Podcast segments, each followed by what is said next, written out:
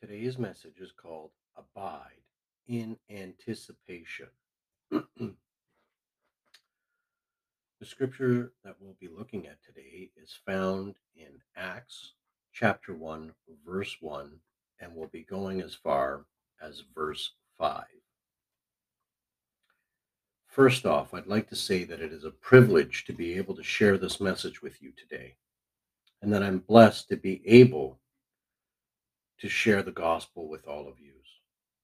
My hope is that the Lord would bless each of you this day and that you would become more grounded in Christ and that Christ would become the center of your life in a deep and meaningful way, one that impacts not just yourself, but your community, those around you,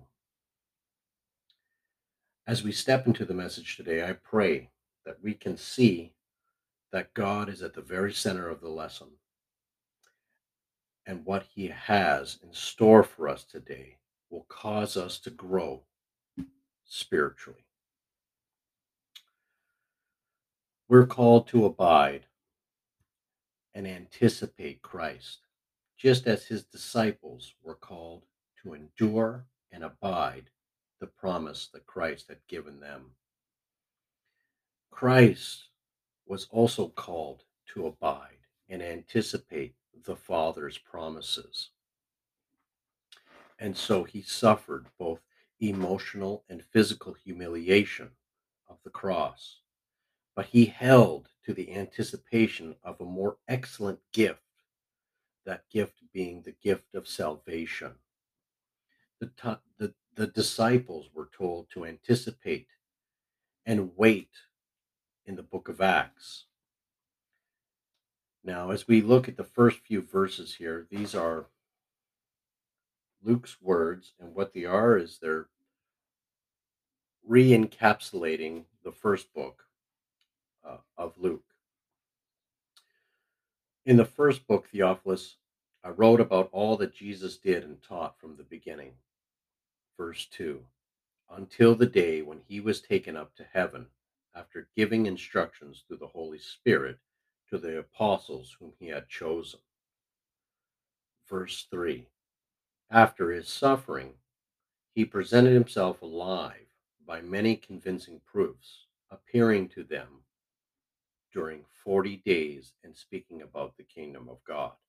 Now, there's a lot we could discuss inside that those first three verses, but we we kind of already talked about how in order for us to abide and anticipate, we have to stay with Christ at the center, just as the disciples did.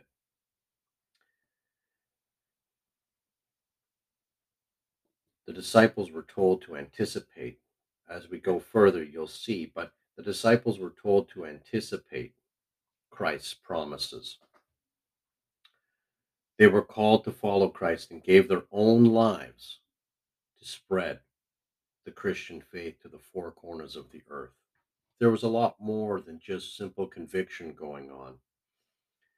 These people were dedicated to Christ and his call, but there was something more there. We're not going to get into it just yet because that promise is yet to come. They're yet to to uh, receive that particular promise.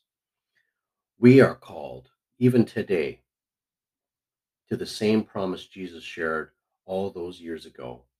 Today, we must learn to abide in anticipating while holding dear Christ's words to his the same words that he would have shared with his disciples because those exact words still hold true today for us. Can we think can you think of a time where you had to abide in Christ for the anticipation of a promise that He made to you? And can you remember, can we remember if that promise was fulfilled?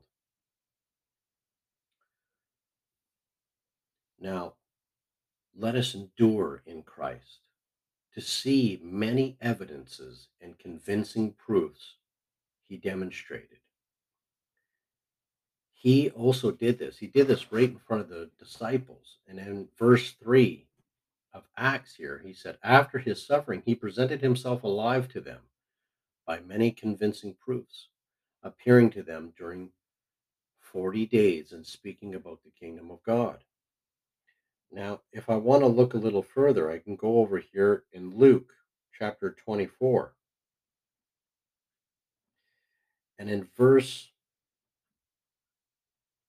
36, as they were talking about these things, Jesus himself stood among them and said to them, Peace to you. But they were startled and frightened and thought they saw a spirit or a ghost.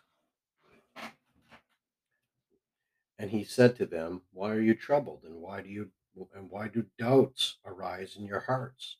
See my hands and my feet, that it is myself. Touch me and see, for a spirit does not have flesh and bone, as you see that I have. And when he had said this, he showed them his hands and his feet. And while they were still disbelieved, while they still disbelieved for joy, they were marveling. He said to them, Have you anything to eat? He gave them, they gave him a piece of broiled fish, and he took and ate it before them. See, convincing proof. Christ showed that he was alive. Even though his disciples were filled with fear, that that we might see this physical manifestation in others, that we might witness Christ in others, that we might witness the Spirit of Christ that is in others. And although we may be frightened by the possibility of such an event in our lives, just as the disciples were even then, we would let the word of Christ encourage us, and we would take heart and allow the Savior's words to draw us to Him and the truth of the way. Even when the disciples were scared in Luke, Jesus said, What? Peace be to you. In verse 36, peace be to you. But they were startled, even though he said, Peace be to you. Then he talked to them and asked them questions about why their doubts arose in their hearts. And he he confronted the fear that was in there. And then he also he also confirmed the truth that he was not a ghost. For he said, See my hands, my feet, that it is I myself. Touch me and see, for a spirit does not have flesh and bone, as you see that I have. In verse 39. I like the contrast of Acts and Luke, obviously, because they do connect, they are together. In the first verse, we see Luke was writing to Theophilus, going back to Acts now, a patron of Luke and the funder of the gospel. Many biblical scholars believe this to be what it was, in fact. Luke is writing to him to relate all that is happening regarding the account of Christ and the apostles. Theophilus, I can only imagine, is abiding and enduring Luke's work that is in progress and the others that he might be representing as well. Maybe there's a church. Maybe that church belongs to another part of the world, like Antioch. And maybe they're waiting in anticipation for this letter for this book. The book of Acts is the product of abiding and anticipating the cultivating of Christ, shaping his disciples' characters into the future. The apostles chose Christ, and they were closest to him. They had to abide with Christ until this day. They had to endure hardship and loss. They were acquainted with humiliation. Peter's denial of Christ, as an example. How tough would that be knowing that the man that you loved, that you walked with for those those years that you did walk with him, and, and all with all that you're you are, you wanted to be with him right to the end, but couldn't do it. And even though you were very vocal about doing it, you failed. And he told you you were going to fail, but now there he is again, right across from you. There must have been some humiliation,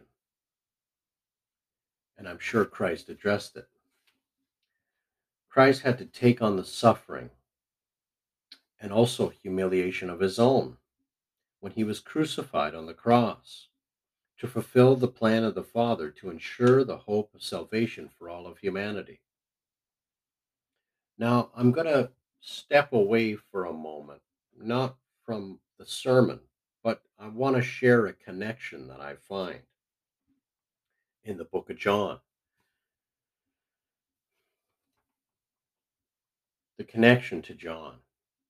Jesus spoke of himself as the true vine. When John shares this beautiful discourse of Christ's heartfelt love for his followers, this is true of every stage of his disciples' lives. It was true when he first met them, the same love that he had there. It was true when Peter denied him. It was true when other disciples made made decisions that were maybe contrary to what Christ was teaching them, but Christ's heart was at the center of these things. So his words are now taking shape of a realization here. All the teachings, everything that he's done now that he's with his disciples, now that he's sharing this promise, he's sharing about what's coming. It, this is happening. This is prophetic, but it's the actualization of prophecy that's occurring. Christ's heart is at the center of it all. The nature of Jesus, which is found throughout the Gospel of John, whose unique perspective is much needed in understanding the biblical truth as a whole. We need to understand that the Gospels and Old Testament and New Testament, they are what we look to to see a bigger picture, to give us greater understanding. They hold continuity for each other. And in John 15, 1 through 2, that's verse 1 and verse 2, Jesus says, now these are his words, Christ's own words I am the true vine, and the Father is the vine grower. He removes every branch in me that bears no fruit. Every branch that bears fruit, he prunes to make it bear more fruit. Now, in connection with our Acts gospel and in Luke, Christ has done this. He told them, this is what he's speaking about. This is before Acts. So this is during this is during the ministry years.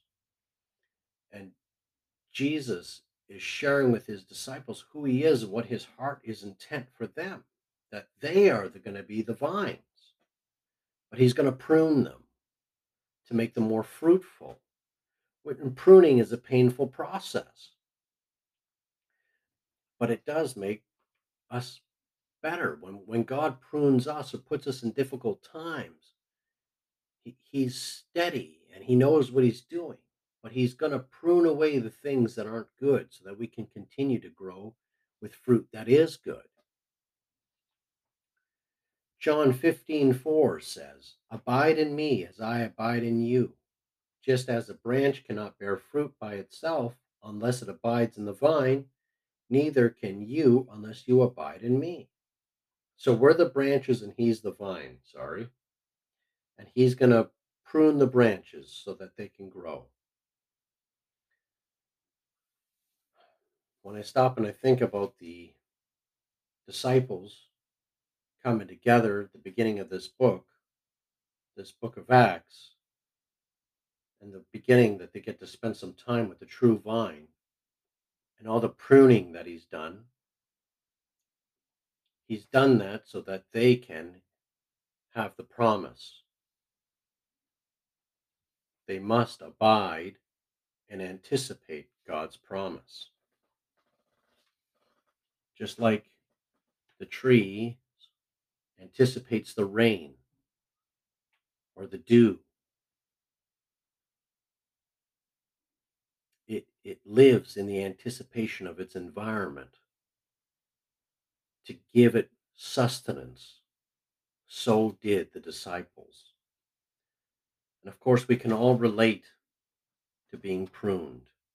We can all relate to, to having to be clipped back in order to bear more fruit. We can all relate to having to need to learn to abide.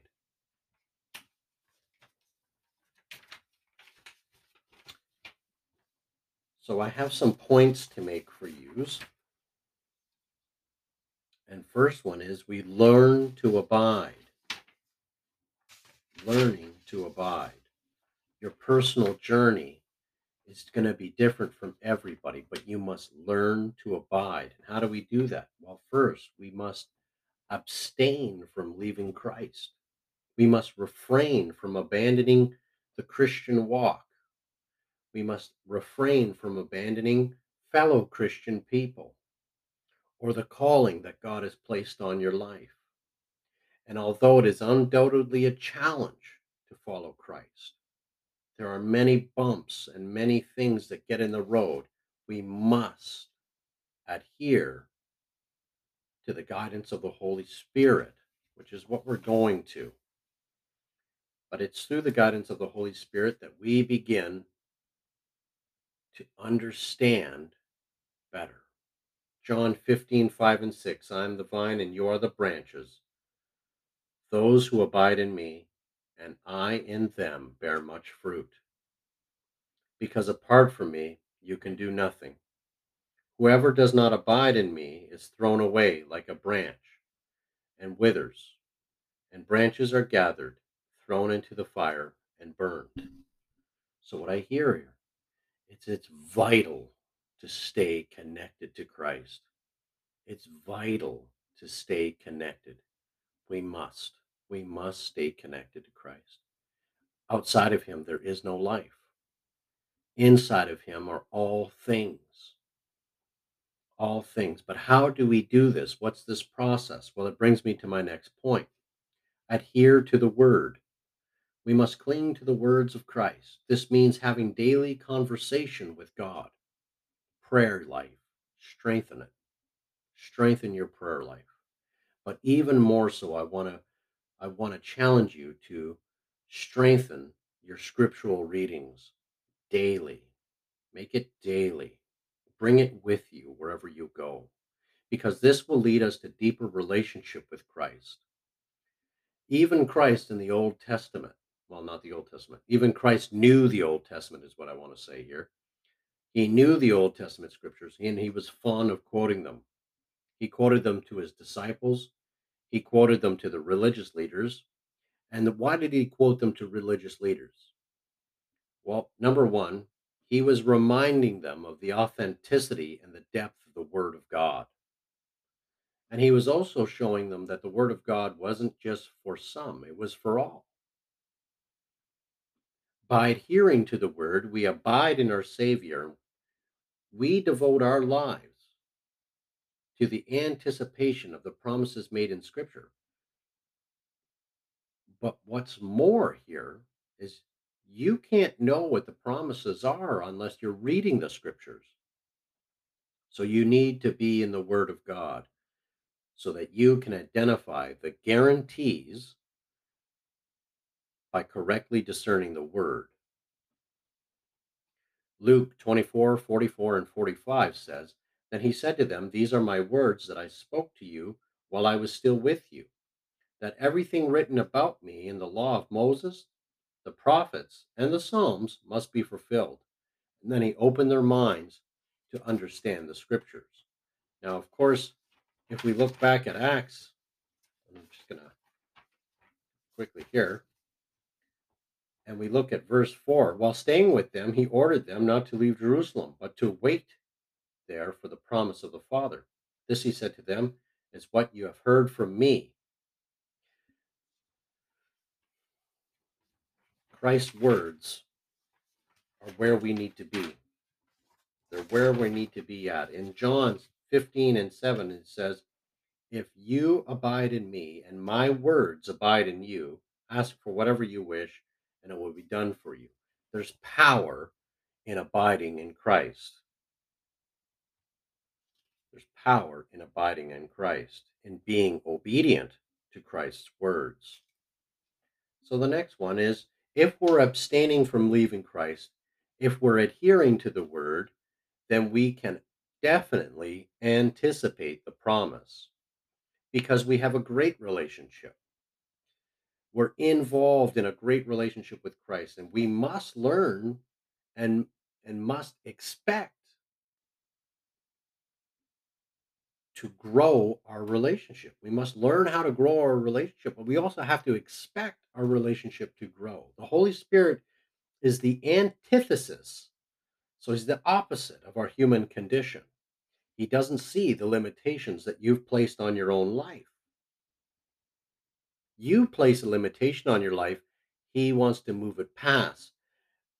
But that comes from the anticipation of promises fulfilled in relationship with Christ, with the Holy Spirit, which we're about to get to. In the focus of our relationship, we can anticipate the fruit of the Holy Spirit in our life. We can expect great power to impact our personal relationship with Christ and God the Father. We must learn to expect the supernatural in a very, very mundane world. Acts 1 1 through 5 but 1 verse 5, sorry. This is the promise. For John baptized with water, but you will be baptized with the Holy Spirit not many days from now. So we've come to the end of our 1 through 5 verses, and we're seeing that it, it finishes with a promise. It finishes by placing the disciples, the apostles, in a place of abiding with Christ. They were abiding with Christ, and now they're anticipating what? The Holy Spirit not many days from now. Luke 24 and 49. And see, I am sending upon you what my Father promised. So stay here in the city until you have been clothed with power from on high. The final thing that I want to talk about, the final point is you have to agree with that promise the promise of the Holy Spirit is forthcoming in the disciples' lives at this point. Now, obviously, we're post Pentecost. We're past it now. We have this promise in our lives. We must learn to agree with the promise in our lives. We have to anticipate the promise. We need to agree with it, though. We agree with the promise that Jesus Christ has made. Abide and anticipate the Holy Spirit, and you will enjoy the freedom you never thought possible. We must not leave our relationship with Christ. We must apply ourselves to scriptural readings and demonstrate it. It's not just enough to read the Bible, we have to demonstrate it in our daily lives. Only through the Holy Spirit can you accomplish the gospel's goal that we need to abide and anticipate the outcome. The upper room experience is about to begin. Christ's vision unfolds in his disciples, and his mission statement will happen, will occur. This will flip the world upside down. Christ's words will be proclaimed throughout the world, and many, many people will be empowered by the Holy Spirit. Luke 24 47. Here's Christ's want, his desire and that repentance and forgiveness of sins is to be proclaimed in his name to all nations beginning from Jerusalem. For all those you receive the Holy Spirit, he has given them power to overcome the world because he first overcame the world. And of course, I have a quote here from my father faith moves mountains. Faith moves mountains. And I'm sure many people have said it before. But that's where I want to leave tonight. Thank you for tuning in and God bless. I pray the Lord would watch over you and care for you. Amen.